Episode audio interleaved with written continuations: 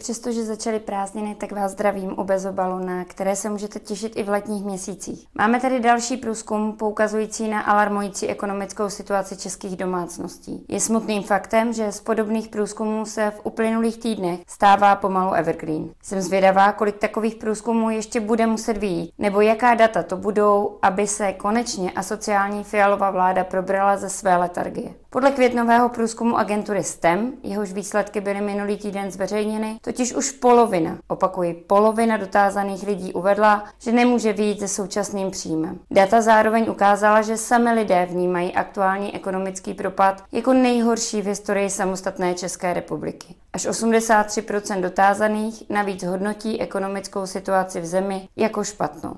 Podíl takto smýšlejících se navíc od podzimu zvýšil o 20% Posledním údajem z tohoto průzkumu, který podle mě stojí za zmínku, je skutečnost, že až 58% respondentů uvedlo, že se jim za poslední tři měsíce nepodařilo vůbec nic uspořit. A vláda se zatím topí ve vlastních skandálech, místo toho, aby se snažila něco dělat s touto celospolečenskou skepsí, kdy mladí lidé prakticky nemají naději, že by se někdy dočkali vlastního bydlení, zatímco seniori pomalu ani nemají na léky a na jídlo. Ba dokonce nestojí potravinová a bytová krize panu premiérovi během jeho projevu ani za zmínku. Možná proto, aby s ní nemusel nic dělat a mohl i nadále zůstávat v roli nezúčastněného pozorovatele. Ono zadržování informací, respektive selektivní nakládání s nimi, ostatně u nás není pouze doménou vlády, ale jak se zdá, tak také naší nezávislé veřejnoprávní televize. Televize, které na poplacích zřejmě v blízké budoucnosti budeme odevzdávat ještě více, než jsme byli doposud zvyklí. Asi proto, jak skvěle plní funkci hlídacího psa té naší ukázkové demokracie. Nyní se v souvislosti s kauzou Hluboček objevily i informace od české televizi. Bývalá reportérka pořadu 168 hodin a reportéři ČT Markéta Dobijášová, která pro českou televizi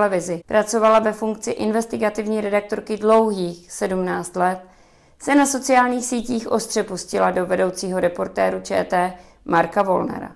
Ze slov Dobijášové vyplývá, že česká televize disponovala informacemi o kauze kolem ex-náměstka Hlubočka téměř tři roky. Ale kvůli tlaku bývalých novinářů, nyní spjatých s hnutím stan, tyto informace odmítla zveřejnit. Právě Markéta Dobijášová totiž scénář reportáže o podivných okolnostech prodeje pozemků u metra Palmovka a Holešovického nádraží odevzdala vedení pořadu již v listopadu 2019. Reportáž se však realizace a zveřejnění po tlaku ze strany hnutí stan nedočkala. Nedokážu posoudit, nakolik je to jen pouhá schoda náhod nebo úmysl. Každopádně korupční skandál stanu a rozsáhlá síť kontaktů kolem pana Rédla, Hlubočka a ostatních tak zjevně sahá ještě dál, než se původně myslelo.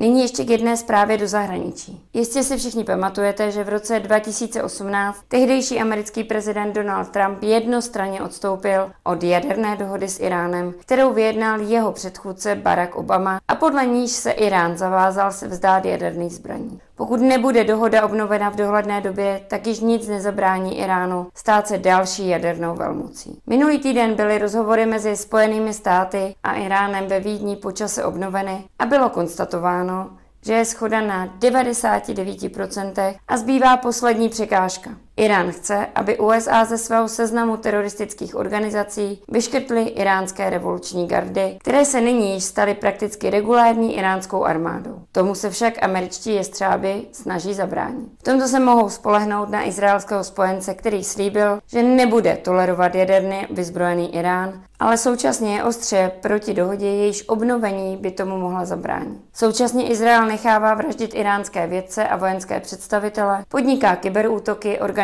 sabotáže včetně výbuchů v iránských továrnách, bombarduje iránské základny v Sýrii a připravuje se na bombardování iránských jaderných zařízení a Spojené státy s podporou Izraele se snaží vytvořit jakési arabské NATO. Ze zástupců Egypta, Jordánska, Kataru, Bahrajnu, Saudské Arábie a Spojených Emirátů. Jehož hlavním smyslem je aliance proti Iránu. Kvůli sankcím, které Trump uvalil na Irán, musí Irán svou ropu prodávat v utajení. Je v zájmu nejen Spojených států, ale stability a míru v celém regionu a tím i na světě, aby se USA dohodly s Iránem na obnovení jaderné dohody a ukončení amerických protiiránských sankcí. To by totiž umožnilo Iránu obnovit obchodní vztahy s celou Evropou, včetně České republiky. A v této souvislosti mi před několika dny vedoucí iránského zastupitelského úřadu v Praze, pan Kazemi, sdělil, že Irán by byl ochotný prodávat nám iránskou ropu a plyn za výhodné ceny a tím kompenzovat možnou ztrátu ruského dodavatele, pokud česká vláda odsouhlasí odtržení českého hospodářství od ruských produktů. Pokud se totiž nestane nic, což je vzhledem k aktivitě naší vlády možné, ekonomové spočítali, že se cena za litr benzínu a nafty může vyšplhat až na 80 korun.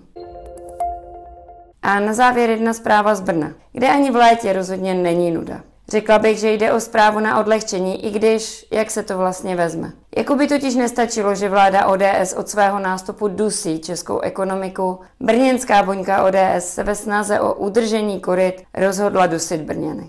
Doslovně. Okna brněnských šalin totiž musí i při aktuálních tropických teplotách zůstávat zavřená kvůli celoplošnému potisku s reklamou tamní primátorky Markéty Vaňkové. Na situaci si na sociálních sítích stěžují přímo řidiči dopravního podniku, kteří především v neklimatizovaných vozech zažívají kvůli obličeji paní primátorky skutečné peklo. Jsem zvědavá, kolik hlasů se podaří takto povedenou reklamou paní primátorce získat. Nicméně bych měla jeden návrh. Věřím, že kdyby si paní primátorka při červencových třicítkách střihla jednu osmihodinovou směnu v šalině, cítila by nejspíš svou reklamu příště trochu citlivěji. Děkuji, že jste vydrželi až do konce a přeji vám, pokud jste nebo pojedete na dovolenou, aby se vám vydařilo. A vás ostatní, aby nikdo nedusil zaměstnání v šalině ani nikde jinde. A za týden opět nashledanou.